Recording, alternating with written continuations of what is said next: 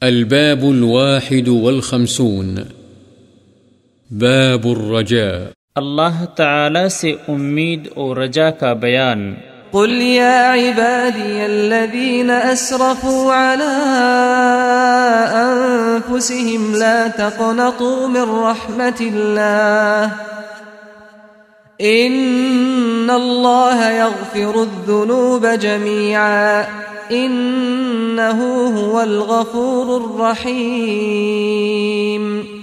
اللہ تعالی نے فرمایا، اے پیغمبر، فرما دیں، اے میرے بندو، جنہوں نے اپنی جانوں پر زیادتی کی، اللہ کی نافرمانی کا ارتکاب کر کے اللہ کی رحمت سے نا امید نہ ہو، بے شک اللہ تمام گناہوں کو بخش دے گا، وہ بہت بخشنے والا نہایت مہربان ہے۔ ذلك جزيناهم بما كفروا وهل نجازي إلا الكفور۔ اور اللہ تعالی نے فرمایا ہم ناشکر اور نافرمان ہی کو بدلہ یعنی سزا دیتے ہیں۔ إنا قد أوحي إلينا أن العذاب على من كذب وتولى. نیز اللہ تعالی نے فرمایا، بے شک وہی کی گئی ہماری طرف کہ عذاب کے مستحق وہی لوگ ہوں گے جنہوں نے جھٹلایا اور منہ پھیرا۔ قال عذابي أصيب به من أشاء ورحمتي وسعت كل شيء. اور فرمایا اور میری رحمت نے ہر چیز کو گھیر لیا ہے۔ وعن عبادة بن الصامت رضي الله عنه قال قال رسول الله صلى الله عليه وسلم من شهد أن لا إله إلا الله وحده لا شريك له، وأن محمدا عبده ورسوله، وأن عيسى عبد الله ورسوله، وكلمته ألقاها إلى مريم، وروح منه، وأن الجنة حق، والنار حق أدخله الله الجنة على ما كان من العمل. متفق عليه. وفي رواية لمسلم، من شهد أن لا إله إلا الله وأن محمد رسول الله، حرم الله عليه النار. حضرت عبادہ بن صامت رضی اللہ عنہ سے روایت ہے رسول اللہ صلی اللہ علیہ وسلم نے فرمایا، جس شخص نے گواہی دی کہ اللہ کے سوا کوئی معبود برحق نہیں، وہ اکیلا ہے، اس کا کوئی شریک نہیں، اور یہ کہ محمد صلی اللہ علیہ وسلم اس کے بندے اور رسول ہیں، اور یہ کہ حضرت عیسیٰ علیہ السلام اللہ کے بندے اور اس کے رسول اور اس کا وہ کلمہ ہیں جو اللہ نے مریم کی طرف ڈالا اور اس کی روح ہیں اور جنت اور دوزخ حق ہیں، اللہ تعالی اسے جنت میں داخل فرمائے گا، جس عمل پر بھی وہ ہو۔ بخاری و مسلم۔ اور مسلم کی ایک اور روایت میں ہے، جس نے گواہی دی کہ اللہ کے سوا کوئی معبود برحق نہیں اور یہ کہ محمد صلی اللہ علیہ وسلم اللہ کے رسول ہیں، اللہ تعالی نے اس پر جہنم حرام فرما دی۔ وعن ابی ذر رضی اللہ عنہ قال قال النبي صلى الله عليه وسلم يقول الله عز وجل، من جاء بالحسنه فله عشر أمثالها أو أزيد. ومن جاء بالسيئة فجزاء سيئة سيئة مثلها أو أغفر. ومن تقرب مني شبرا تقربت منه ذراعا. ومن تقرب مني ذراعا تقربت منه باعا. ومن أتاني يمشي أتيته هرولة ومن لقيني بقراب الأرض خطيئة لا يشرك بي شيئا لقيته بمثلها مغفرة. رواه مسلم. ومعنى الحديث من تقرب إلي بطاعتي تقربت إليه برحمتي، وإن زاد زدت فإن أتاني يمشي وأسرع في طاعتي أتيته هرولة أي صببت عليه الرحمة وسبقته بها، ولم أحوجه إلى المشي الكثير في الوصول إلى المقصود، وقراب الأرض بضم القاف ويقال بكسرها، والضم أصح وأشهر، ومعناه ما يقارب ملئها والله أعلم. حضرت ابو ذر رضی اللہ عنہ سے روایت ہے کہ نبی صلی اللہ علیہ وسلم نے فرمایا، اللہ عز و جل فرماتا ہے، جس نے ایک نیکی کی، اس کے لیے دس گنا اجر ہے، یا اس سے بھی زیادہ میں دوں گا۔ اور جس نے برائی کی، تو برائی کا بدلہ اس کی مثل ہوگا۔ زیادہ نہیں، یا میں بخش ہی دوں گا۔ جو مجھ سے ایک بالشت کے برابر نیکیوں کے ذریعے سے قریب ہوگا، میں اس سے ایک ہاتھ قریب ہوں گا۔ اور جو مجھ سے ایک ہاتھ قریب ہوگا، میں اس سے دو ہاتھ قریب ہوں گا۔ جو میرے پاس چل کر آئے گا، میں اس کی طرف دوڑتا ہوا آؤں گا۔ اور جو مجھ سے زمین بھر برائی لے کر ملے گا لیکن وہ میرے ساتھ کسی کو شریک نہ ٹھہراتا ہو، تو میں اس سے اسی قدر بخشش لے کر ملوں گا۔ مسلم، من تقربہ کے معنی ہیں، جو میری طاعت کے ذریعے سے میرے قریب ہو تو تو میں اپنی رحمت کے ساتھ اس کے قریب ہوتا ہوں۔ اگر وہ میری طاعت میں سرگرمی سے حصہ لیتا ہے تو میں اس کی طرف دوڑتا ہوا آتا ہوں۔ یعنی میں اس پر رحمت کا دریا بہا دیتا ہوں اور رحمت کے ساتھ اس کی طرف پیش قدمی کرتا ہوں اور اسے مقصود حاصل کرنے کے لیے زیادہ چلنے کی تکلیف نہیں دیتا۔ اور قراب الارض قاف پر پیش، بعد کے نزدیک قاف پر زیر ہے، لیکن پیش زیادہ صحیح اور مشہور ہے۔ اس کے معنی ہیں، جو زمین کے بھراؤ کے برابر ہو۔ واللہ اعلم۔ وعن جابر رضی اللہ عنہ قال، جاء أعرابي إلى النبي صلى الله عليه وسلم فقال يا رسول الله ما الموجبتان؟ فقال، من مات لا يشرك بالله شيئا دخل الجنة، ومن مات يشرك به شيئا دخل النار. رواه مسلم. حضرت جابر رضی اللہ عنہ سے روایت ہے کہ ایک دیہاتی نبی صلی اللہ علیہ وسلم کی خدمت میں حاضر ہوا اور عرض کیا، اے اللہ کے رسول، دو واجب کرنے والی چیزیں کیا ہیں؟ آپ نے ارشاد فرمایا، جو شخص اس حال میں مرے کہ وہ اللہ کے ساتھ کسی کو شریک نہیں ٹھہراتا تھا، وہ جنت میں جائے گا۔ اور جسے اس حال میں موت آئی کہ وہ اللہ کے ساتھ کسی اور کو شریک ٹھہراتا تھا، تو وہ جہنم میں جائے گا۔ مسلم۔ وعن انس رضی اللہ عنہ۔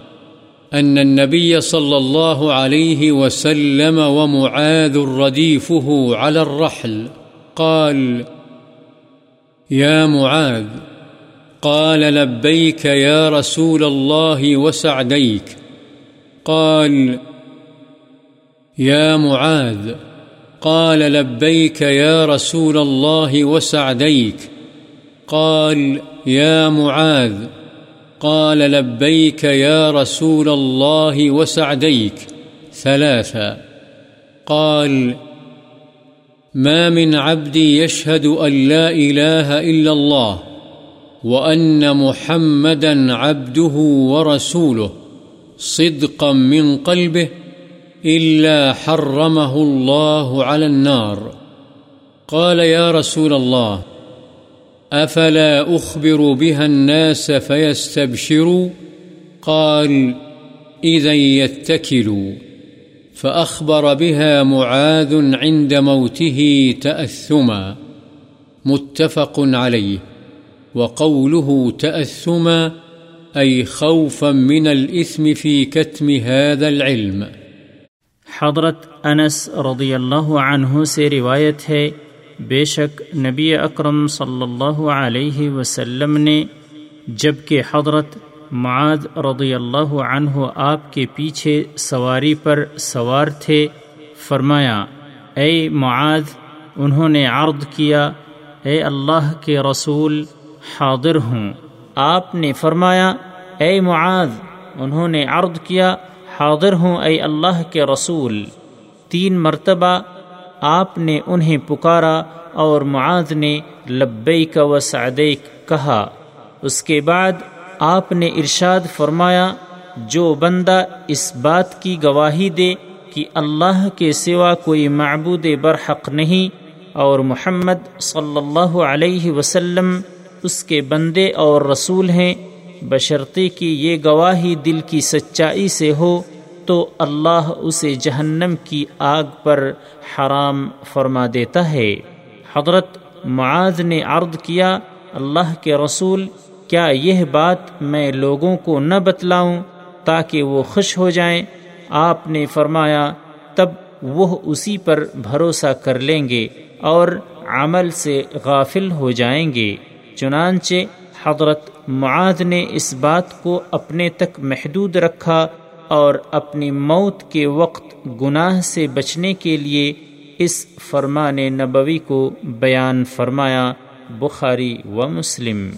وعن أبي هريرة أو أبي سعيد الخدري رضي الله عنهما شك الراوي ولا يضر الشك في عين الصحابي لأنهم كلهم عدول، قال لما كان يوم غزوة تبوك أصاب الناس مجاعة، فقالوا يا رسول الله، لو أذنت لنا فنحرنا نواضحنا، فأكلنا وادهنا.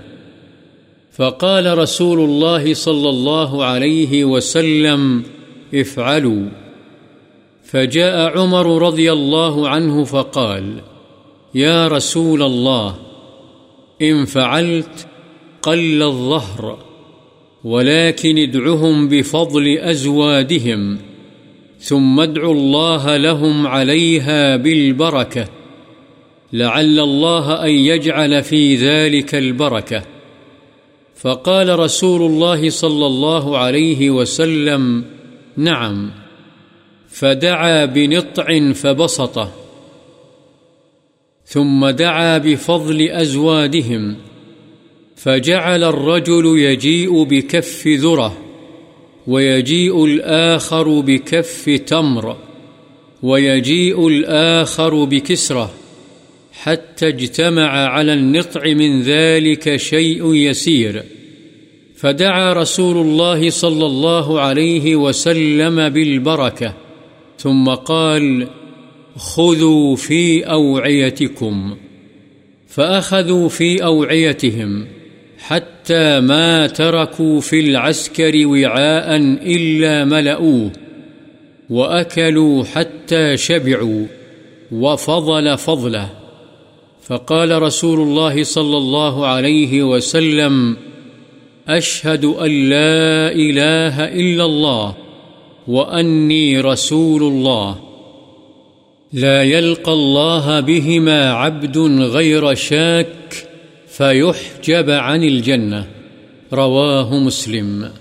حضرت ابو حریرہ یا حضرت ابو سعید خدری رضی اللہ عنہما سے روایت ہے، راوی نے شک کا اظہار کیا ہے اور صحابی کی تعین میں صحابی سے روایت کرنے والے راوی کا شک مضر نہیں ہے۔ کیونکہ صحابی کوئی بھی ہو، سب عدول یعنی روایت حدیث میں معتبر ہیں۔ روایت یہ ہے کہ جب غزوہ تبوک ہوا تو اس موقع پر صحابہ رضی اللہ عنہم کو سخت بھوک لگی۔ انہوں نے عرض کیا، اے اللہ کے رسول، اگر آپ اجازت مرحمت فرمائیں تو ہم اپنے اونٹ نہر یعنی ذبح کر لیں اور ان کا گوشت کھائیں اور چربی حاصل کریں۔ رسول اللہ صلی اللہ علیہ وسلم نے فرمایا، ٹھیک ہے، کر لو۔ اتنے میں حضرت عمر رضی اللہ عنہ آ گئے اور انہوں نے یہ بات سن کر کہا، اے اللہ کے رسول، آپ اس طرح کریں گے تو سواریاں کم ہو جائیں گی۔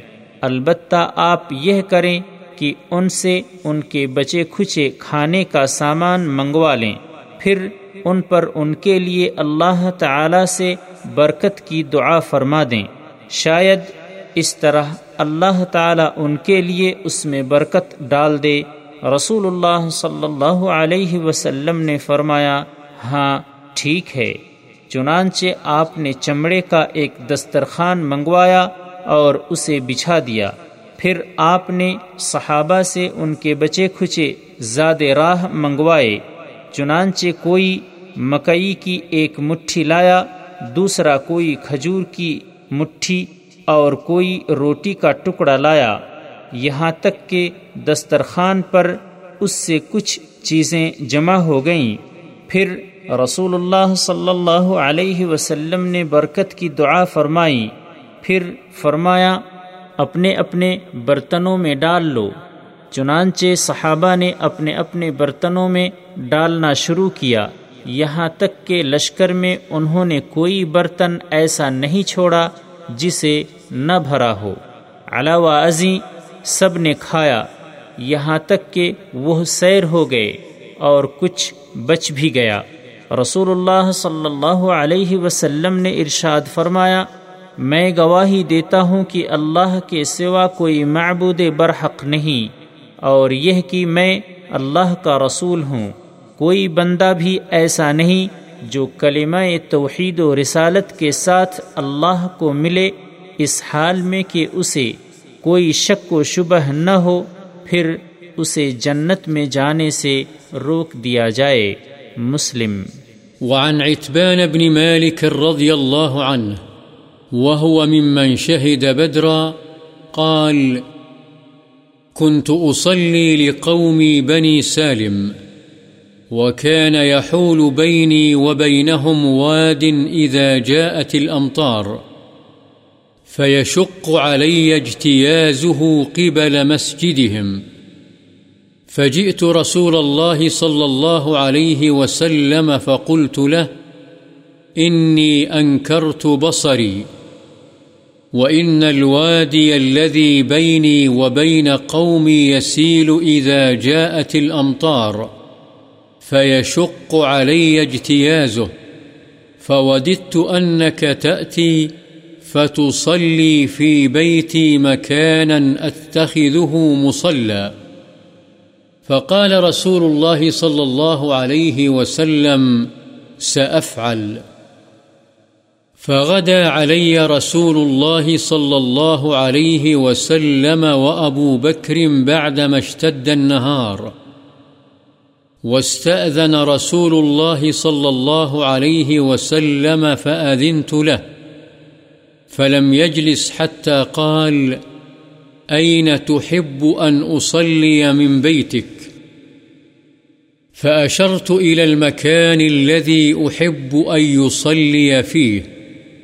فقام رسول الله صلى الله عليه وسلم فكبر وصففنا وراءه فصلى ركعتين ثم سلم وسلمنا حين سلم فحبسته على خزيرة تصنع له فسمع أهل الدار أن رسول الله صلى الله عليه وسلم في بيتي فثاب رجال منهم حتى كثر الرجال في البيت. فقال رجل ما فعل مالك لا أراه. فقال رجل ذلك منافق لا يحب الله ورسوله. فقال رسول الله صلى الله عليه وسلم لا تقل ذلك. ألا تراه قال لا إله إلا الله، يبتغي بذلك وجه الله تعالى، فقال الله ورسوله أعلم. أما نحن فوالله ما نرى وده ولا حديثه إلا إلى المنافقين. فقال رسول الله صلى الله عليه وسلم فإن الله قد حرم على النار من قال لا إله إلا الله يبتغي بذلك وجه الله متفق عليه عتبان بكسر العين المهملة وإسكان التاء المثنات فوق وبعدها ياء موحدة والخزيرة بالخاء المعجمة والزاي وهي دقيق يطبخ بشحم، وقوله ثاب رجال بالثاء المثلثة، أي جاءوا واجتمعوا. حضرت عتبان بن مالک رضی اللہ عنہ سے روایت ہے، اور یہ ان لوگوں میں سے ہیں جو جنگ بدر میں شریک تھے۔ فرماتے ہیں، میں اپنی قوم بنو سالم کو نماز پڑھاتا تھا۔ اور میرے اور ان کے درمیان ایک ایسا برساتی نالا پڑتا تھا کہ جب بارشیں زیادہ ہوتی تو اسے پار کر کے ان کی مسجد تک جانا میرے لیے دشوار ہوتا، چنانچہ میں رسول اللہ صلی اللہ علیہ وسلم کی خدمت میں حاضر ہوا اور آپ سے عرض کیا کہ میری نگاہ کمزور ہو گئی ہے اور وہ نالا جو میرے اور میری قوم کے درمیان ہے، بارش آنے کی وجہ سے بہتا ہے اور اسے پار کرنا میرے لیے دشوار ہوتا ہے۔ لہذا میری خواہش ہے کہ آپ میرے گھر تشریف لائیں اور وہاں کسی جگہ پر نماز پڑھا دیں۔ میں اسے جائے نماز بنا لوں گا۔ رسول اللہ صلی اللہ علیہ وسلم نے فرمایا اچھا میں عن قریب ایسا کروں گا، چنانچہ دوسرے دن صبح کے وقت جبکہ سورج خوب چڑھ چکا تھا، رسول اللہ صلی اللہ علیہ وسلم اور ابو بکر رضی اللہ عنہ تشریف لائے۔ رسول اللہ صلی اللہ علیہ وسلم نے اندر آنے کی اجازت طلب فرمائی۔ میں نے آپ کو اجازت دے دی۔ آپ بیٹھے بھی نہیں اور فرمایا، تم اپنے گھر میں سے کس جگہ کو میرے نماز پڑھنے کے لیے پسند کرتے ہو؟ میں نے اس جگہ کی طرف اشارہ کیا، جس میں میں یہ پسند کرتا تھا کہ آپ نماز پڑھیں۔ چنانچہ رسول اللہ صلی اللہ علیہ وسلم کھڑے ہوئے اور آپ نے اللہ اکبر کہا اور ہم نے آپ کے پیچھے صف باندھ لی۔ آپ نے دو رکعتیں پڑھائیں پھر سلام پھیر دیا۔ ہم نے بھی آپ کے سلام کے ساتھ سلام پھیر دیا۔ میں نے آپ کو اس خزیرہ کے لیے روک لیا جو آپ کے لیے تیار کیا گیا تھا۔ آس پاس کے گھرانوں نے بھی سن لیا کہ رسول اللہ صلی اللہ علیہ وسلم میرے گھر تشریف فرما ہیں۔ تو ان میں سے لوگ آنے شروع ہو گئے، حتیٰ کہ گھر میں بہت سے لوگوں کا ہجوم ہو گیا۔ ایک آدمی نے کہا، مالک کو کیا ہوا کہ میں اسے یہاں نہیں دیکھ رہا ہوں؟ ایک دوسرے شخص نے کہا، وہ تو منافق ہے، وہ اللہ اور اس کے رسول سے محبت نہیں رکھتا۔ رسول اللہ صلی اللہ علیہ وسلم نے فرمایا، یہ بات مت کہو۔ کیا تم نے نہیں دیکھا کہ اس نے لا الہ الا اللہ کہا ہے؟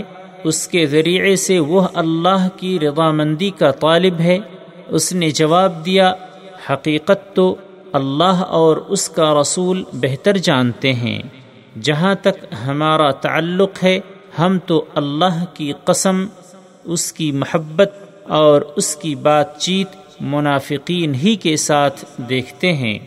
رسول اللہ صلی اللہ علیہ وسلم نے فرمایا جس نے اللہ کی رضا کے لیے لا الہ الا اللہ پڑھ لیا اللہ نے اسے جہنم کی آگ پر حرام کر دیا ہے بخاری و مسلم وعن عمر بن الخطاب رضي الله عنه قال، قدم رسول الله صلى الله عليه وسلم بسبي فإذا امرأة من السبي تسعى إذا وجدت صبيا في السبي أخذته فألزقته ببطنها فأرضعته فقال رسول الله صلى الله عليه وسلم أترون هذه المرأة طارحة ولدها في النار قلنا لا والله فقال لله أرحم بعباده من هذه بولدها متفق عليه حضرت عمر بن خطاب رضی اللہ عنہ سے روایت ہے کہ رسول اللہ صلی اللہ علیہ وسلم کے پاس کچھ قیدی آئے۔ آپ نے دیکھا کہ ان میں سے ایک عورت اپنے بچے کی تلاش میں دوڑتی پھرتی ہے۔ جب قیدیوں میں وہ کوئی بچہ پاتی تو اسے پکڑ کر اپنے سینے سے چمٹا لیتی اور اسے دودھ پلانے لگتی۔ رسول اللہ صلی اللہ علیہ وسلم نے فرمایا، تمہارا کیا خیال ہے کہ یہ عورت اپنے بچے کو آگ میں پھینک دے گی؟ ہم نے کہا، نہیں، اللہ کی قسم۔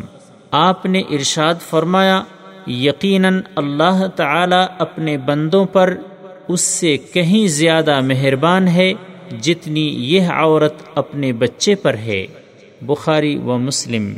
وعن أبي هريرة رضي الله عنه قال قال رسول الله صلى الله عليه وسلم، لما خلق الله الخلق، كتب في كتاب فهو عنده فوق العرش إن رحمتي تغلب غضبي وفي رواية غلبت غضبي وفي رواية سبقت غضبي متفق عليه حضرت ابو حریرہ رضی اللہ عنہ سے روایت ہے، رسول اللہ صلی اللہ علیہ وسلم نے فرمایا، جب اللہ تعالی نے مخلوق کو پیدا فرمایا تو اس نے اپنی اس خاص کتاب میں جو اس کے پاس عرش پر ہے لکھ دیا کہ میری رحمت میرے غصے پر غالب ہوگی۔ اور ایک اور روایت میں ہے، میرے غصے یعنی غضب پر غالب ہے۔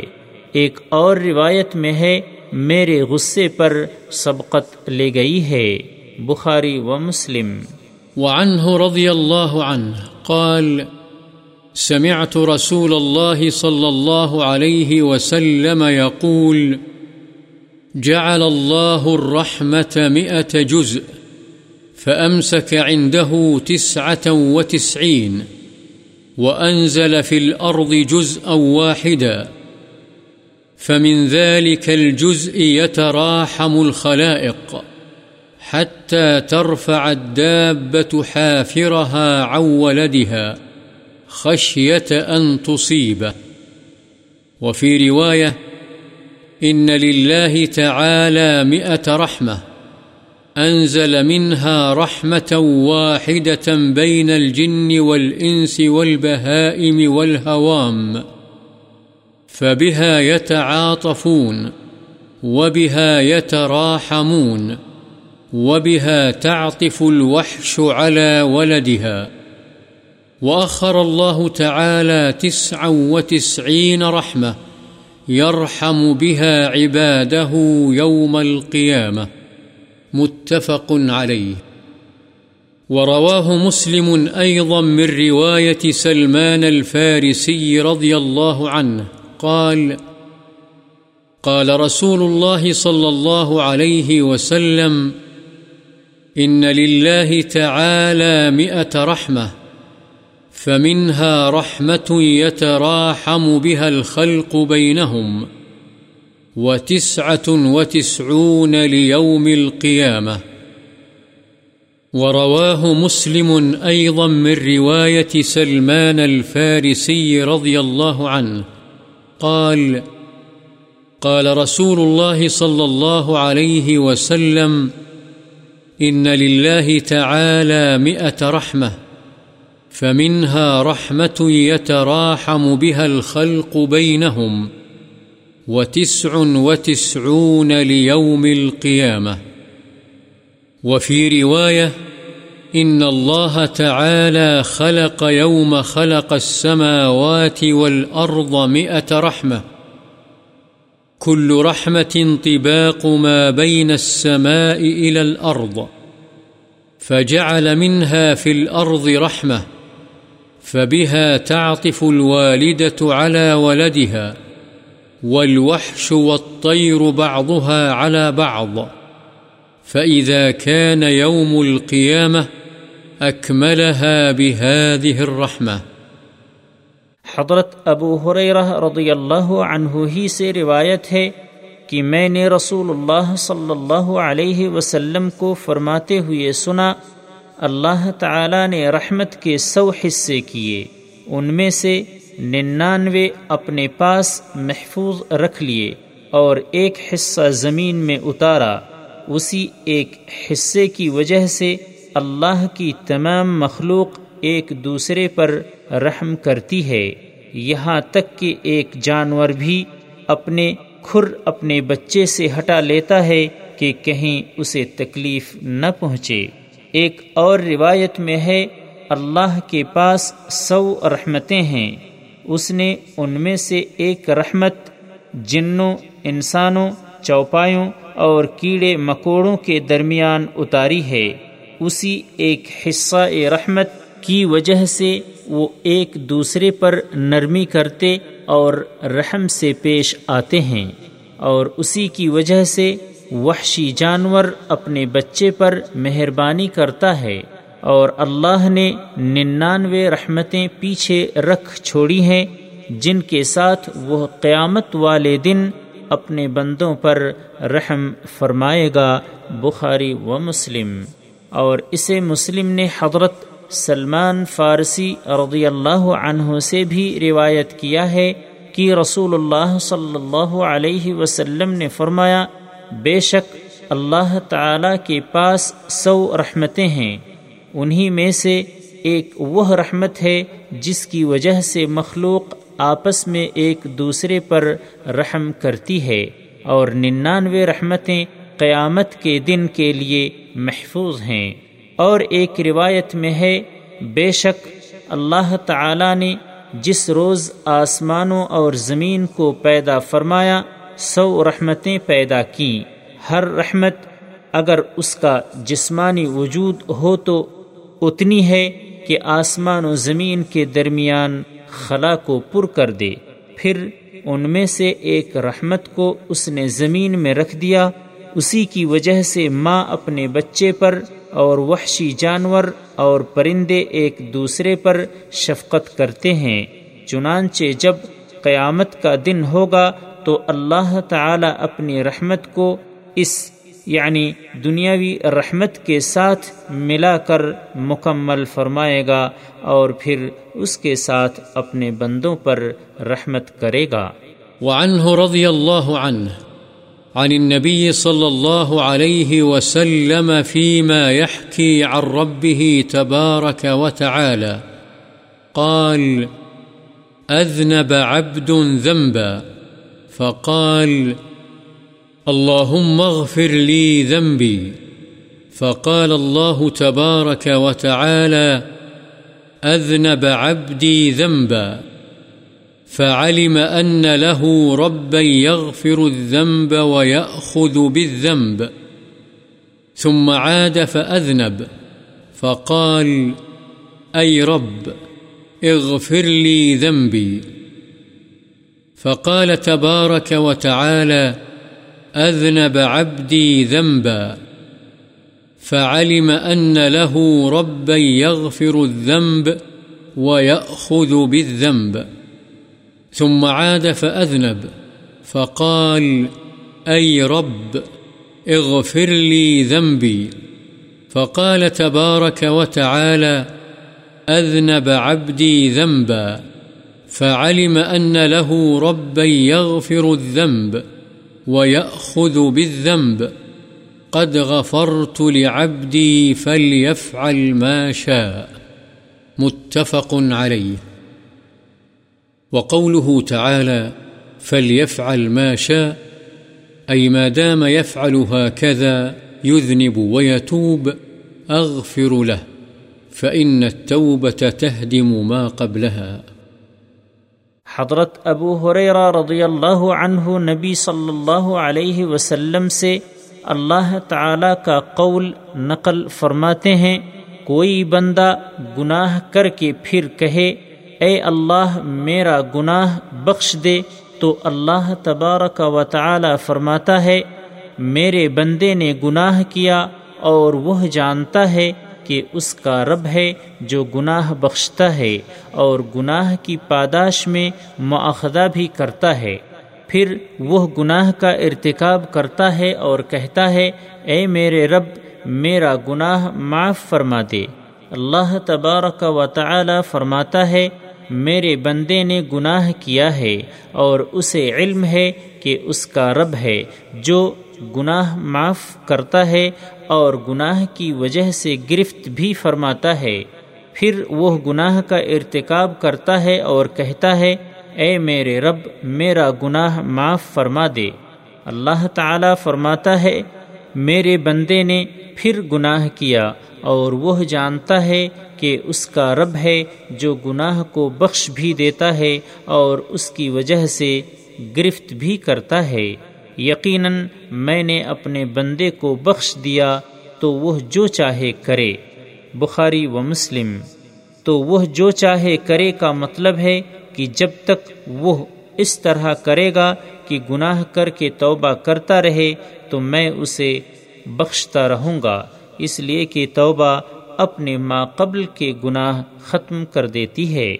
وعنه رضی اللہ عنہ قال قال رسول الله صلى الله عليه وسلم، والذي نفسي بيده، لو لم تذنبوا، لذهب الله بكم وجاء بقوم يذنبون، فيستغفرون الله تعالى فيغفر لهم. رواه مسلم.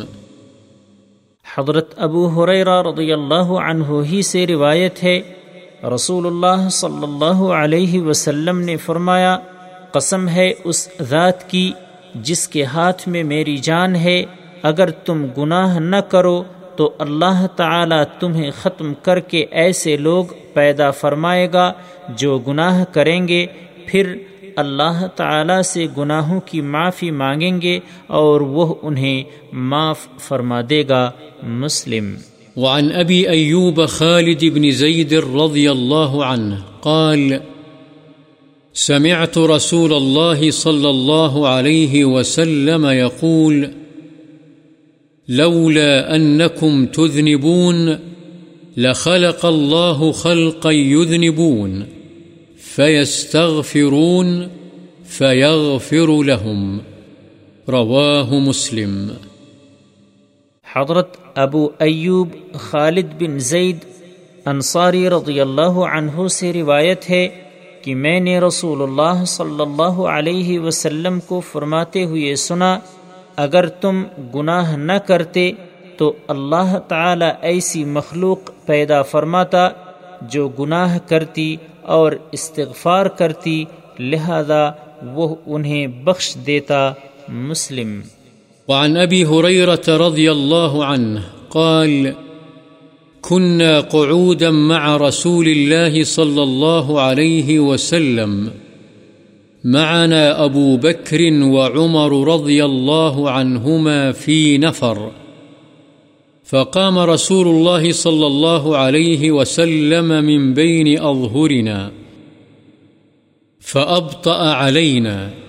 فخشينا أن يقتطع دوننا، ففزعنا فقمنا، فكنت أول من فزع، فخرجت أبتغي رسول الله صلى الله عليه وسلم، حتى أتيت حائطا للأنصار، وذكر الحديث بطوله إلى قوله، فقال رسول الله صلى الله عليه وسلم، اذهب.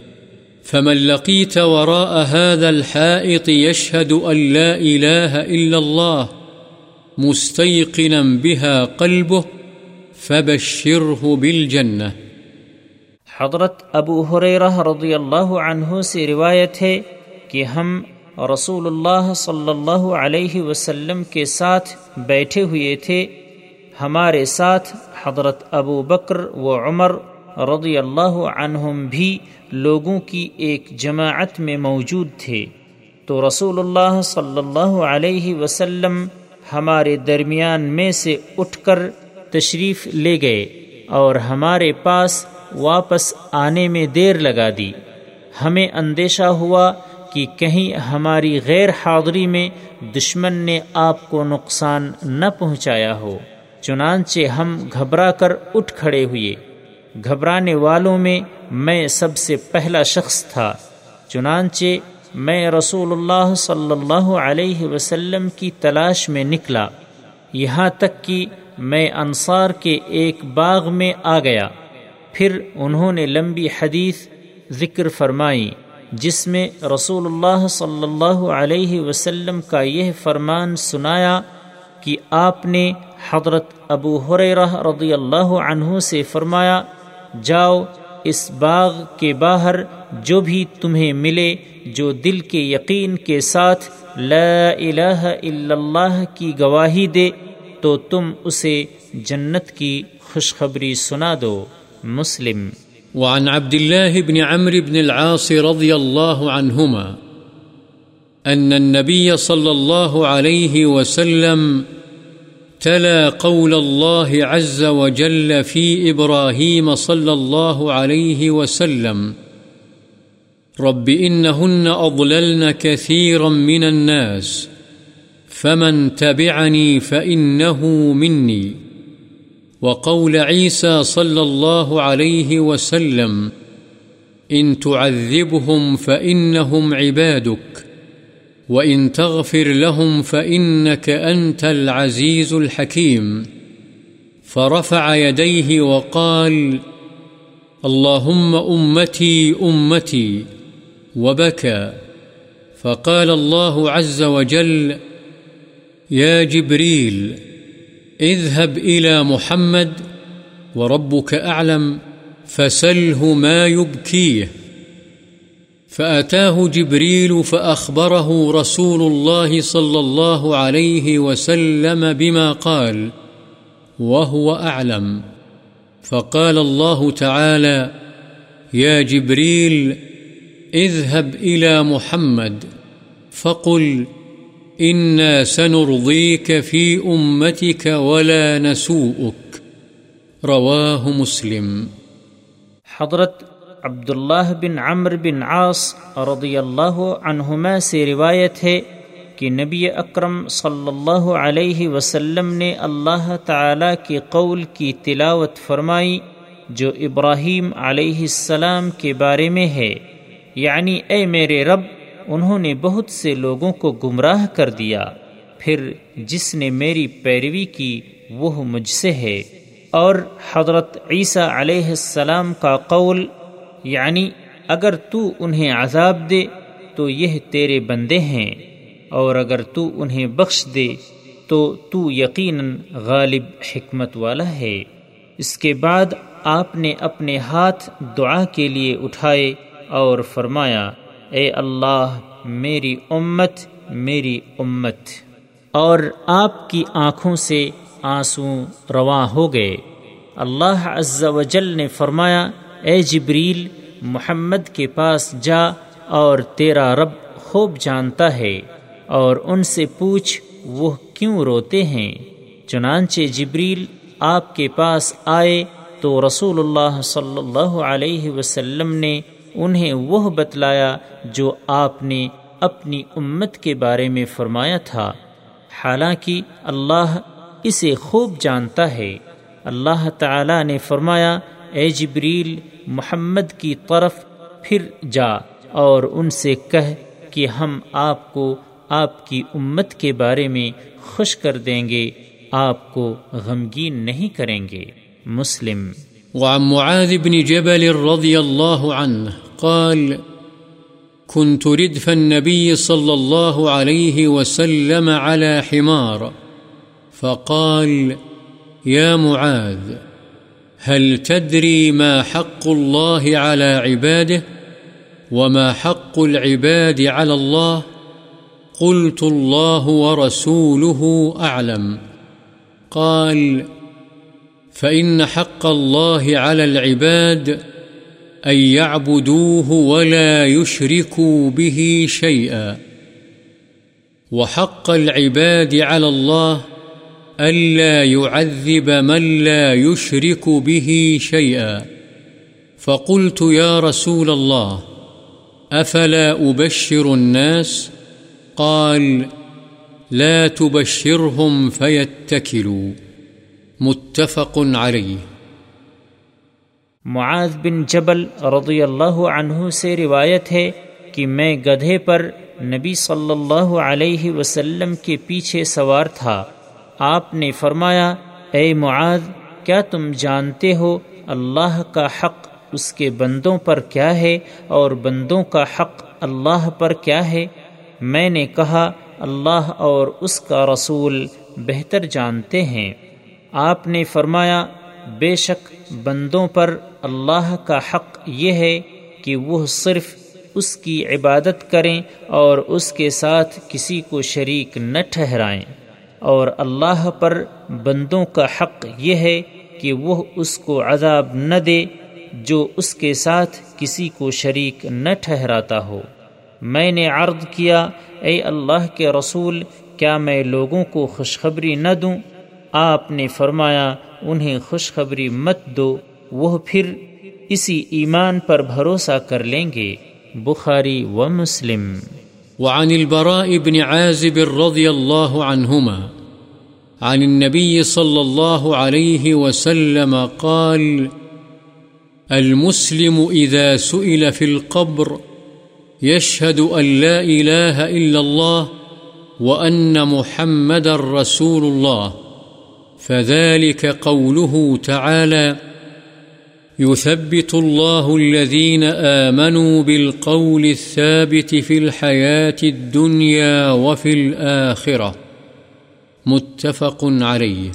حضرت برا بن عازب رضی اللہ عنہما سے روایت ہے، نبی اکرم صلی اللہ علیہ وسلم نے فرمایا، مسلمان سے جب قبر میں سوال کیا جاتا ہے تو وہ گواہی دیتا ہے کہ اللہ کے سوا کوئی معبود برحق نہیں اور یہ کہ محمد صلی اللہ علیہ وسلم اللہ کے رسول ہیں اور یہی مطلب اللہ کے اس قول کا بھی ہے۔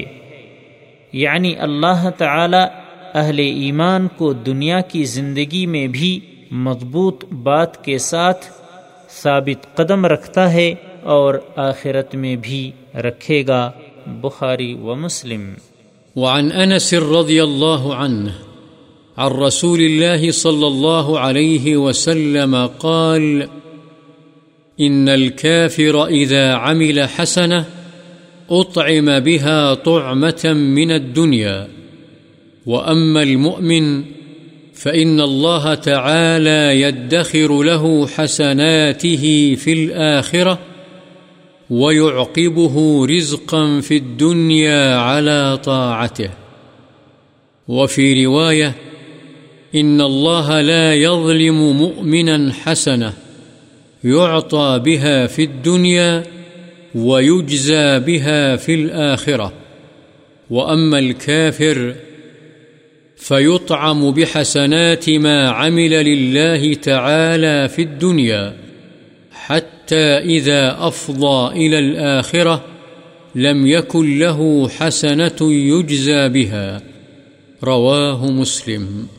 حضرت انس رضی اللہ عنہ سے روایت ہے کہ رسول اللہ صلی اللہ علیہ وسلم نے فرمایا، کافر جب دنیا میں کوئی اچھا عمل کرتا ہے، تو اسے اس کا بدلہ دنیا کی کچھ لذتوں میں سے دے دیا جاتا ہے۔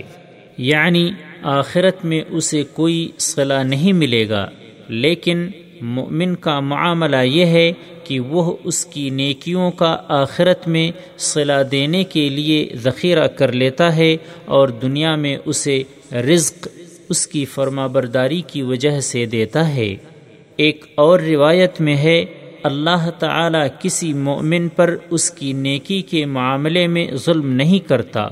اسے اس کی نیکی کا صلہ دنیا ہی میں دیا جاتا ہے اور آخرت میں بھی اسے بدلہ دیا جائے گا۔ لیکن کافر کو اس کی ان اچھائیوں کا صلہ جو وہ اللہ کے لیے کرتا ہے دنیا ہی میں دے دیا جاتا ہے۔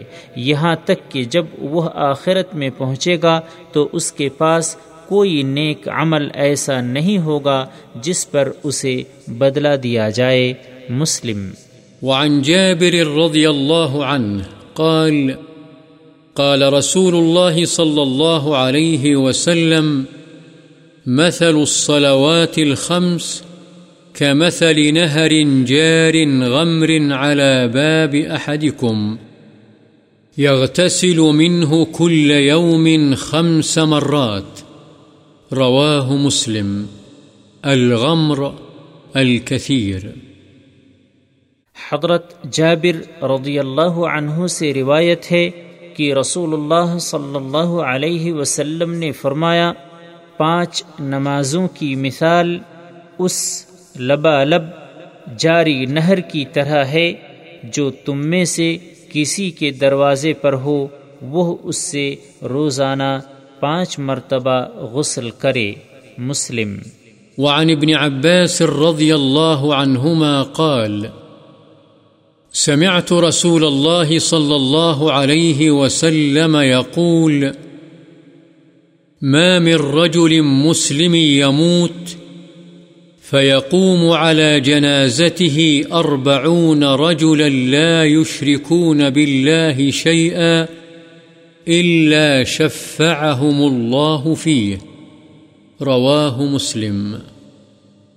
حضرت ابن عباس رضی اللہ عنہما سے روایت ہے کہ میں نے رسول اللہ صلی اللہ علیہ وسلم کو فرماتے ہوئے سنا، جو مسلمان آدمی مر جائے اور ایسے چالیس آدمی اس کی نماز جنازہ پڑھیں جو اللہ کے ساتھ کسی کو شریک ٹھہرانے والے نہ ہوں، تو اللہ تعالی میت کے حق میں ان کی سفارش قبول فرماتا ہے مسلم۔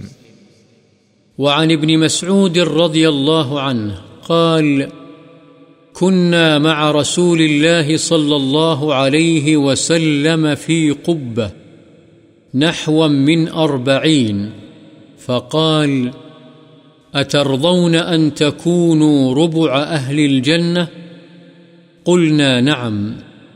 قال أترضون أن تكونوا ثلث أهل الجنة؟ قلنا نعم.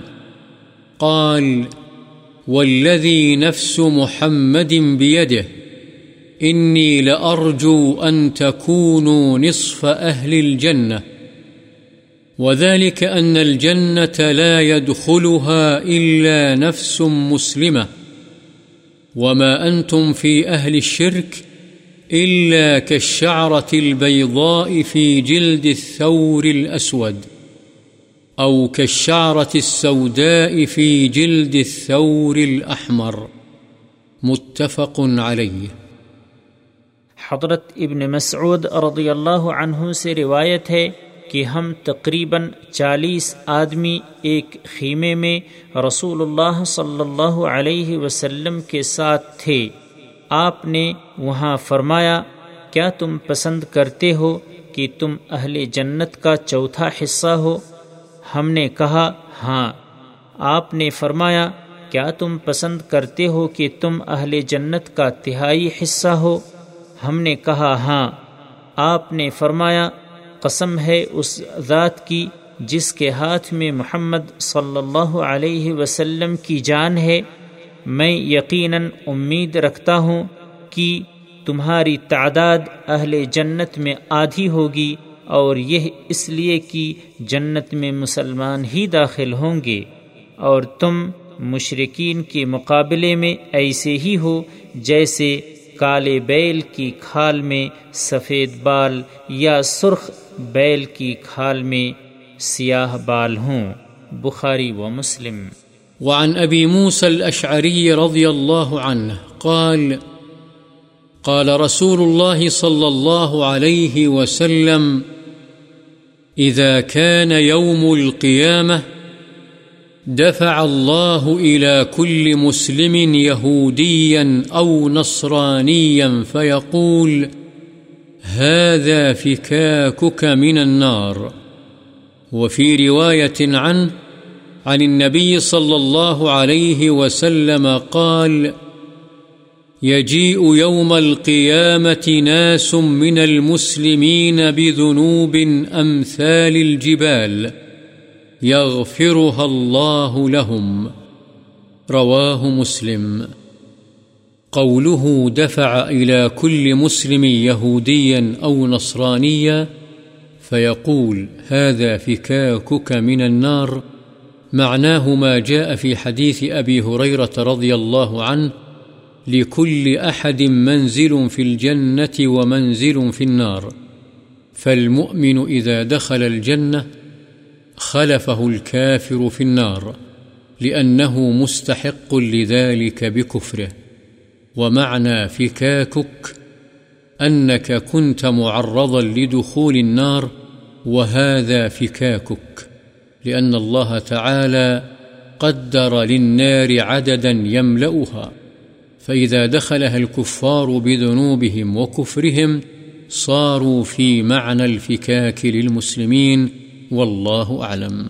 حضرت ابو موسا اشعری رضی اللہ عنہ سے روایت ہے، رسول اللہ صلی اللہ علیہ وسلم نے فرمایا، جب قیامت کا دن ہوگا تو اللہ تعالی ہر مسلمان کے ایک یہودی یا عیسائی سپرد فرمائے گا اور کہے گا کہ یہ تیرا آگ سے فدیہ ہے یعنی تیری جگہ جہنم کا عذاب بھگتے گا۔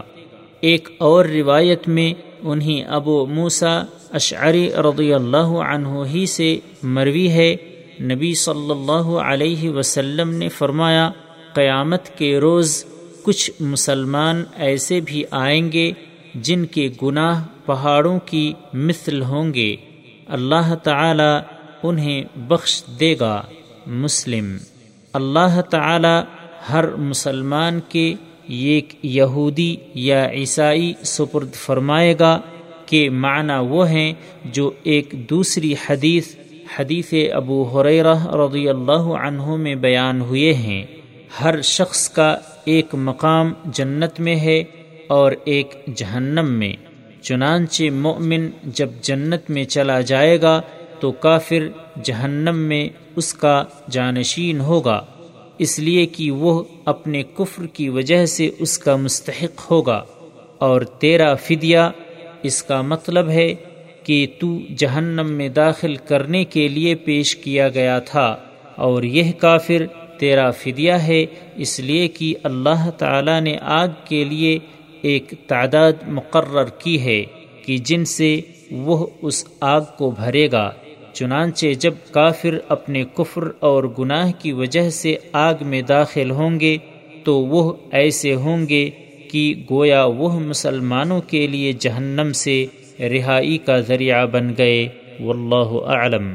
وعن ابن عمر رضي الله عنه قال، سمعت رسول الله صلى الله عليه وسلم يقول، يدنى المؤمن يوم القيامة من ربه حتى يضع كنفه عليه، فيقرره بذنوبه، فيقول، أتعرف ذنب كذا؟ أتعرف ذنب كذا؟ فيقول رب أعرف. قال، فإني قد سترتها عليك في الدنيا، وأنا أغفرها لك اليوم، فيعطى صحيفة حسناته. متفق عليه. كنفه، ستره ورحمته.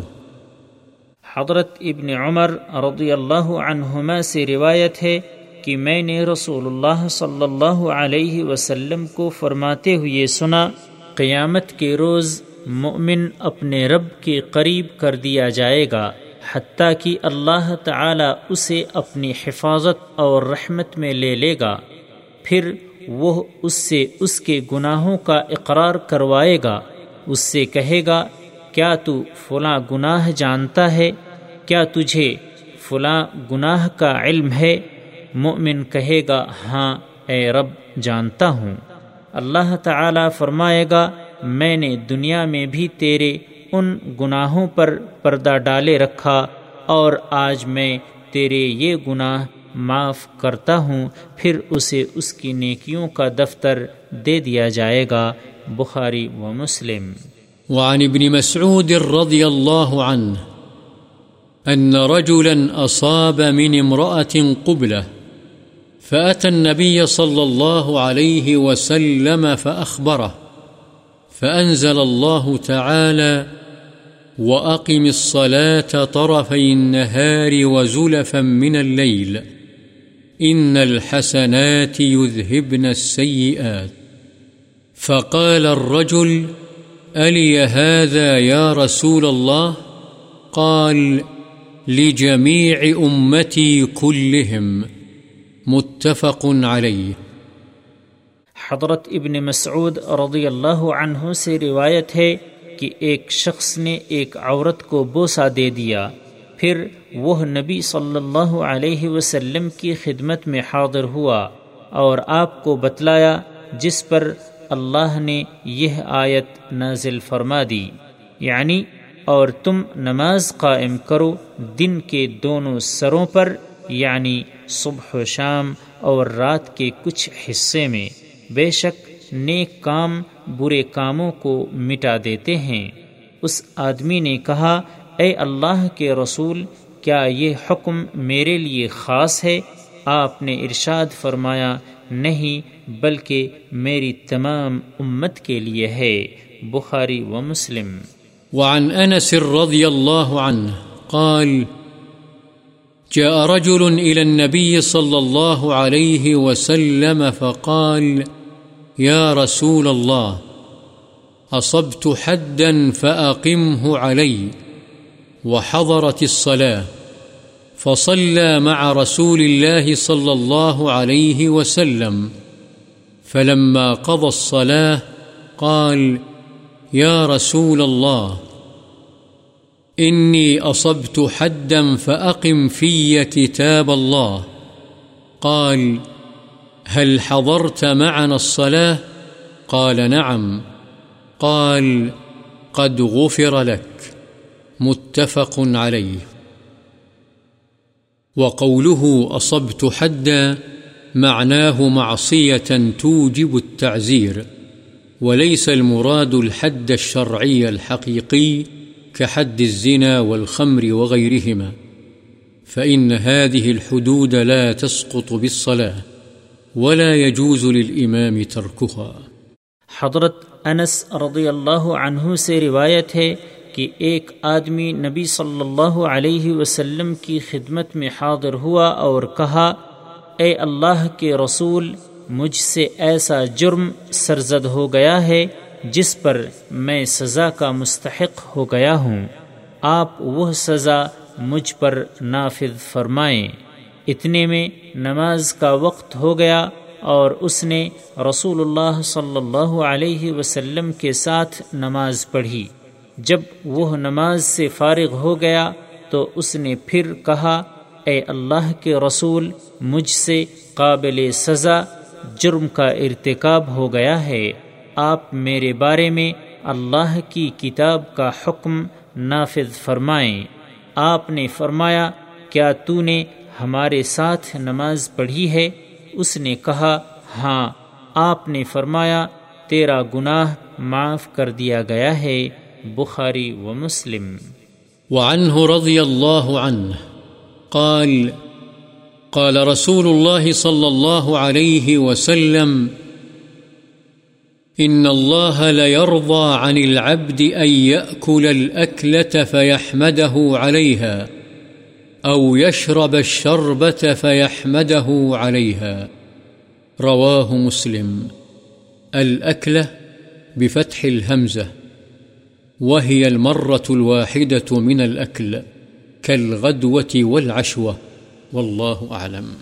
حضرت انس رضی اللہ عنہ ہی سے روایت ہے رسول اللہ صلی اللہ علیہ وسلم نے فرمایا بے شک اللہ تعالی بندے کی اس ادا پر خوش ہوتا ہے کہ وہ کھانا کھائے اور اس پر اللہ کی حمد کرے یا پانی پیے تو اس پر اللہ کی حمد کرے مسلم وعن أبي موسى رضي الله عنه، عن النبي صلى الله عليه وسلم قال إن الله تعالى يبسط يده بالليل ليتوب مسيء النهار ويبسط يده بالنهار ليتوب مسيء الليل حتى تطلع الشمس من مغربها رواه مسلم حضرت ابو موسا رضی اللہ عنہ سے روایت ہے کہ نبی اکرم صلی اللہ علیہ وسلم نے فرمایا بے شک اللہ تعالی رات کو اپنا ہاتھ دراز فرماتا ہے تاکہ دن کو برائی کا ارتکاب کرنے والا توبہ کر لے اور دن کو اپنا ہاتھ دراز فرماتا ہے تاکہ رات کو برائی کا ارتکاب کرنے والا توبہ کر لے یہاں تک کہ سورج مغرب سے طلوع ہو۔ مسلم وعن أبي نجيح عمرو بن عبسة بفتح العين والباء السلمي رضي الله عنه قال، كنت وأنا في الجاهلية أظن أن الناس على ضلاله وأنهم ليسوا على شيء وهم يعبدون الأوثان، فسمعت برجل بمكة يخبر أخبارا فقعدت على راحلتي فقدمت عليه. فإذا رسول الله صلى الله عليه وسلم مستخفيا جراء عليه قومه، فتلطفت حتى دخلت عليه بمكة. فقلت له ما أنت؟ قال أنا نبي. قلت وما نبي قال أرسلني الله قلت وبأي شيء أرسلك قال أرسلني بصلة الأرحام وكسر الأوثان وأن يوحد الله لا يشرك به شيء قلت فمن معك على هذا قال حر وعبد. ومعه يومئذ أبو بكر وبلال رضي الله عنهما. قلت إني متبعك. قال إنك لن تستطيع ذلك يومك هذا. ألا ترى حالي وحال الناس؟ ولكن ارجع إلى أهلك. فإذا سمعت بي قد ظهرت فأتني. قال، فذهبت إلى أهلي. وقدم رسول الله صلى الله عليه وسلم المدينة. وكنت في أهلي. فجعلت أتخبر الأخبار. وأسأل الناس حين قدم المدينة.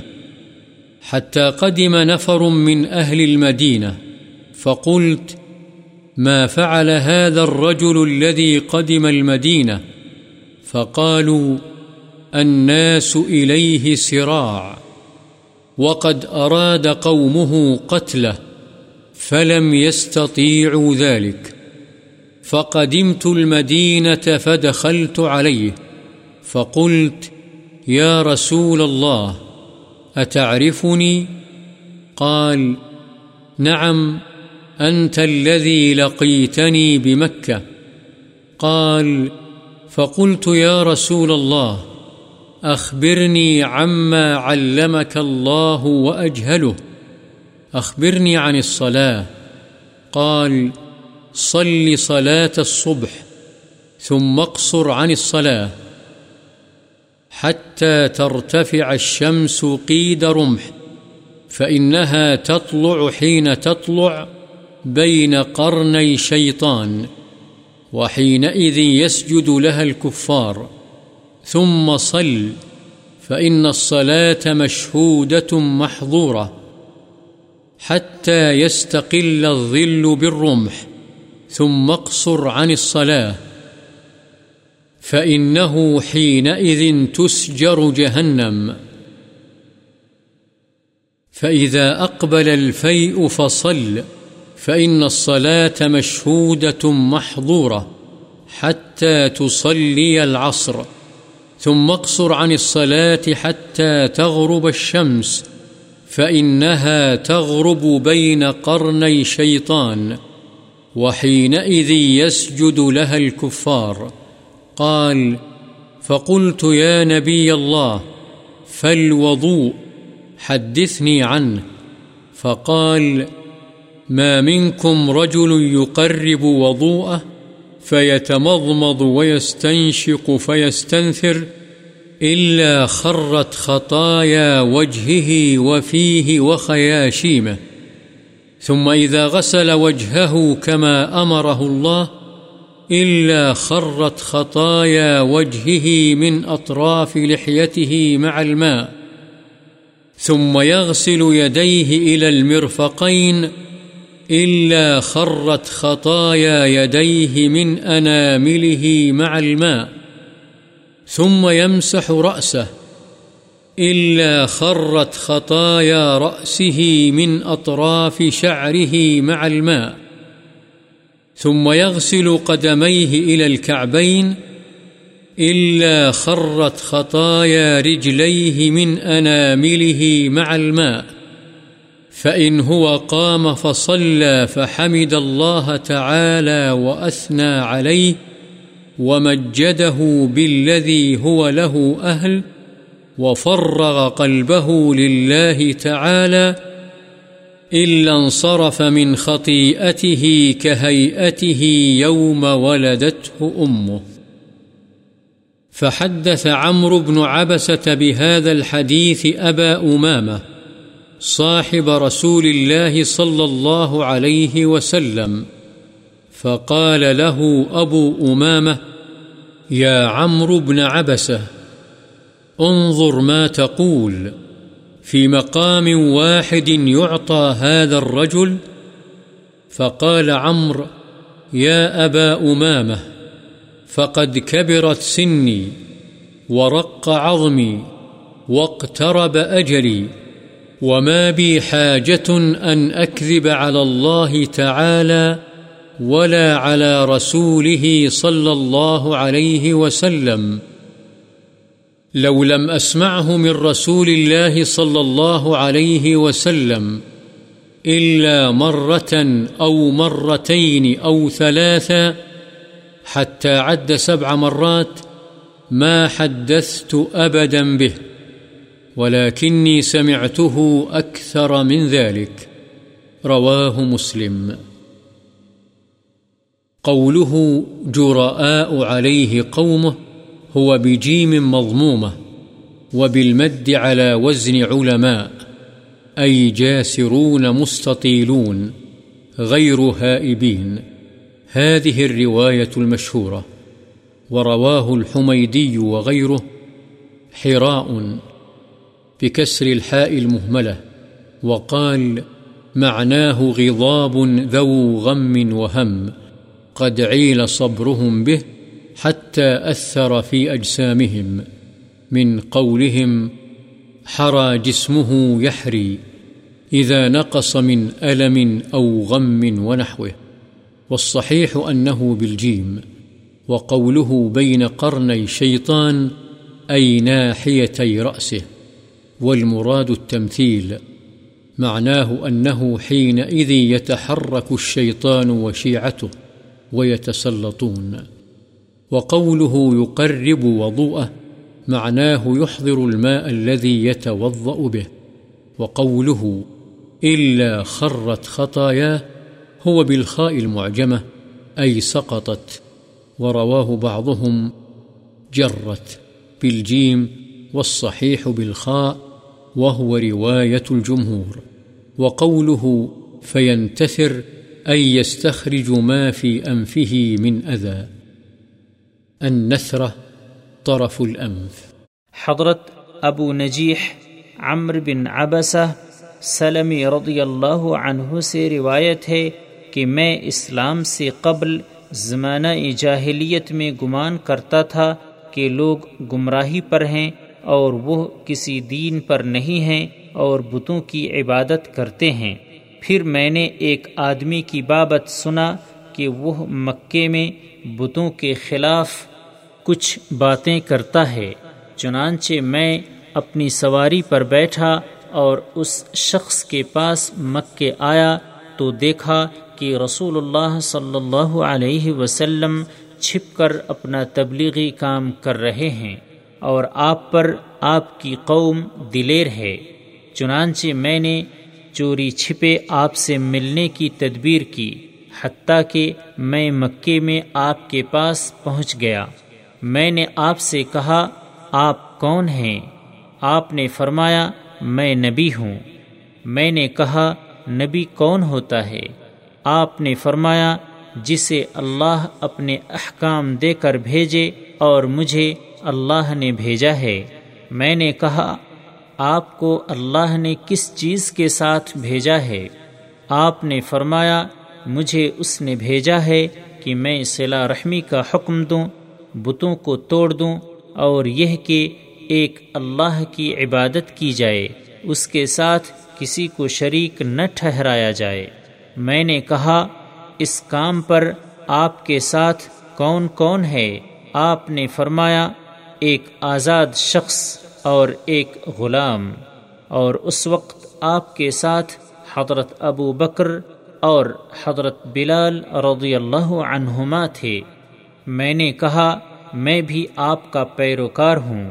آپ نے فرمایا، تم آج اس کی ہرگز طاقت نہیں رکھتے۔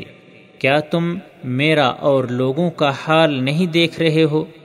لہذا تم ابھی اپنے گھر والوں کی طرف لوٹ جاؤ، جب تم میری بابت سنو کہ میں غالب آ گیا ہوں، تو پھر میرے پاس آنا۔ چنانچہ میں اپنے گھر والوں کے پاس آ گیا اور رسول اللہ صلی اللہ علیہ وسلم بالآخر مکہ چھوڑ کر مدینہ تشریف لے آئے اور میں اپنے گھر والوں میں تھا۔ چنانچہ میں نے خبروں کی جستجو شروع کر دی اور جس وقت آپ مدینہ آ گئے تو میں آپ کی بابت لوگوں سے پوچھتا، یہاں تک کہ کچھ لوگ باشندگان مدینہ میں سے آئے تو میں نے کہا، اس آدمی کا کیا حال ہے جو مکے سے ہجرت کر کے مدینے آیا ہے؟ انہوں نے کہا، لوگ اس کی طرف تیزی سے آ رہے ہیں، اس کی قوم نے تو اسے قتل کرنے کا ارادہ کیا تھا، لیکن وہ ایسا نہیں کر سکے۔ چنانچہ میں مدینے آیا اور آپ کی خدمت میں حاضر ہوا۔ میں نے کہا، اے اللہ کے رسول، کیا آپ مجھے پہچانتے ہیں؟ آپ نے فرمایا ہاں تم وہی ہو جو مجھے مکے میں ملے تھے۔ میں نے کہا، اے اللہ کے رسول، آپ مجھے وہ باتیں بتلائیں جو اللہ نے آپ کو سکھلائی ہیں اور میں ان سے ناواقف ہوں۔ مجھے نماز کے متعلق بتلائیے۔ آپ نے فرمایا، تم صبح کی نماز پڑھو، پھر سورج کے ایک نیزے کی مقدار بلند ہونے تک نماز سے رکے رہو۔ اس لیے کہ جب تک سورج طلوع ہوتا ہے تو وہ شیطان کے دو سینگوں کے درمیان نکلتا ہے اور اس وقت کافر اسے سجدہ کرتے ہیں۔ پھر تم نماز پڑھو، اس لیے کہ نماز میں فرشتے گواہ ہوتے اور لکھنے کے لیے حاضر ہوتے ہیں۔ یہاں تک کہ سایہ کم ہوتے ہوتے نیزے کے برابر ہو جائے۔ یہ نصف النہار یعنی زوال کا وقت ہے۔ پھر اس وقت نماز سے رک جاؤ، اس لیے کہ اس وقت جہنم بھڑکائی جاتی ہے۔ پھر جب سایہ بڑھنے لگے، یہ ظہر کے وقت کا آغاز ہے۔ تو نماز پڑھو، اس لیے کہ نماز میں فرشتے گواہ اور لکھنے کے لیے حاضر ہوتے ہیں۔ یہاں تک کہ تم عصر کی نماز پڑھو۔ پھر نماز عصر کے بعد تم نماز سے رک جاؤ۔ یہاں تک کہ سورج غروب ہو جائے۔ اس لیے کہ سورج شیطان کے دو سینگوں کے درمیان غروب ہوتا ہے اور اس وقت اسے کافر سجدہ کرتے ہیں۔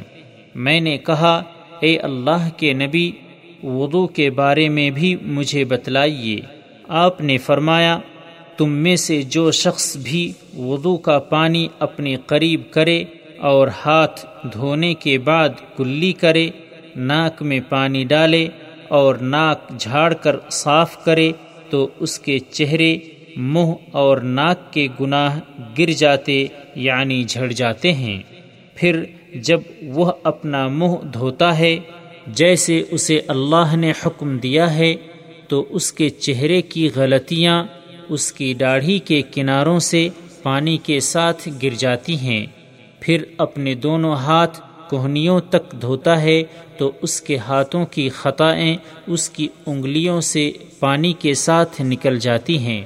پھر وہ اپنے سر کا مسح کرتا ہے تو اس کے سر کی غلطیاں اس کے بالوں کے کنارے سے پانی کے ساتھ نکل جاتی ہیں۔ پھر وہ اپنے دونوں پیر ٹخنوں تک دھوتا ہے تو اس کے پیروں کے گناہ اس کی انگلیوں سے پانی کے ساتھ نکل جاتے ہیں۔ چنانچہ اس کے بعد اگر وہ کھڑا ہوا اور نماز پڑھی بس اللہ کی حمد و ثنا اور بزرگی اس طرح بیان کی جس طرح وہ اس کا حق رکھتا ہے اور اپنے دل کو اللہ کے لیے فارغ کر دیا یعنی خوش و خدو کا اہتمام کیا، تو وہ گناہوں سے اس طرح پاک صاف ہو کر نکلتا ہے جیسے وہ اس وقت تھا جب اس کی ماں نے اسے جنا تھا۔ یہ حدیث عمر بن عبسہ نے حضرت ابو امامہ رسول اللہ صلی اللہ علیہ وسلم کے صحابی سے بیان کی تو ان سے ابو امامہ رضی اللہ عنہ نے فرمایا، اے عمر بن عبسہ دیکھو تم کیا بیان کر رہے ہو۔ ایک ہی جگہ پر اس آدمی کو یہ مقام دے دیا جائے گا۔ یعنی صرف ایک وضو کرنے پر ہی تم سارے گناہوں سے پاکیزگی کا مقام عطا ہونے کی بات کر رہے ہو۔ حضرت عمر نے فرمایا، اے ابو امامہ، میری عمر بڑی ہو گئی، میری ہڈیاں کمزور ہو گئیں اور میری موت قریب آ گئی ہے اور مجھے کوئی ضرورت بھی نہیں ہے کہ میں اللہ تعالی پر اور اس کے رسول صلی اللہ علیہ وسلم پر جھوٹ بولوں۔ اگر میں نے یہ حدیث رسول اللہ صلی اللہ علیہ وسلم سے ایک مرتبہ، دو مرتبہ، تین مرتبہ، حتیٰ کی سات مرتبہ تک نہ سنی ہوتی تو میں کبھی یہ حدیث بیان نہ کرتا۔ لیکن میں نے تو یہ حدیث اس سے بھی زیادہ مرتبہ سنی ہے۔ مسلم۔ وعن ابی موسى الاشعری رضی اللہ عنہ۔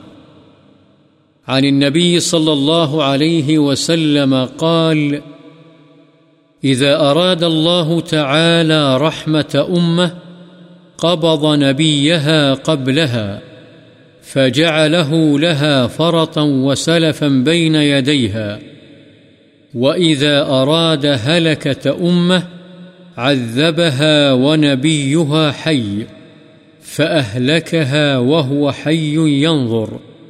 فأقر عينه بهلاكها حين كذبوه وعصوا أمره رواه مسلم حضرت ابو موسا اشعری رضی اللہ عنہ سے روایت ہے، نبی اکرم صلی اللہ علیہ وسلم نے فرمایا، جب اللہ تعالی کسی امت پر رحمت کرنے کا ارادہ فرماتا ہے، تو امت سے پہلے اس امت کے نبی کی روح قبض فرما لیتا ہے، چنانچہ نبی کو اس کے لیے پیش رو اور میرے سامان بنا دیتا ہے یعنی پہلے جا کر انتظام کرنے والا۔ اور جب کسی امت کی ہلاکت کا ارادہ کرتا ہے، تو نبی کی زندگی ہی میں اس پر عذاب نازل فرما دیتا ہے۔ اور نبی ان کی ہلاکت کا آنکھوں سے مشاہدہ کرتا ہے، چنانچہ اس امت کو ہلاک کر کے جب وہ اس کی تقریب اور نافرمانی کرتی ہے، اس کی آنکھوں کو ٹھنڈا کر دیتا ہے۔ مسلم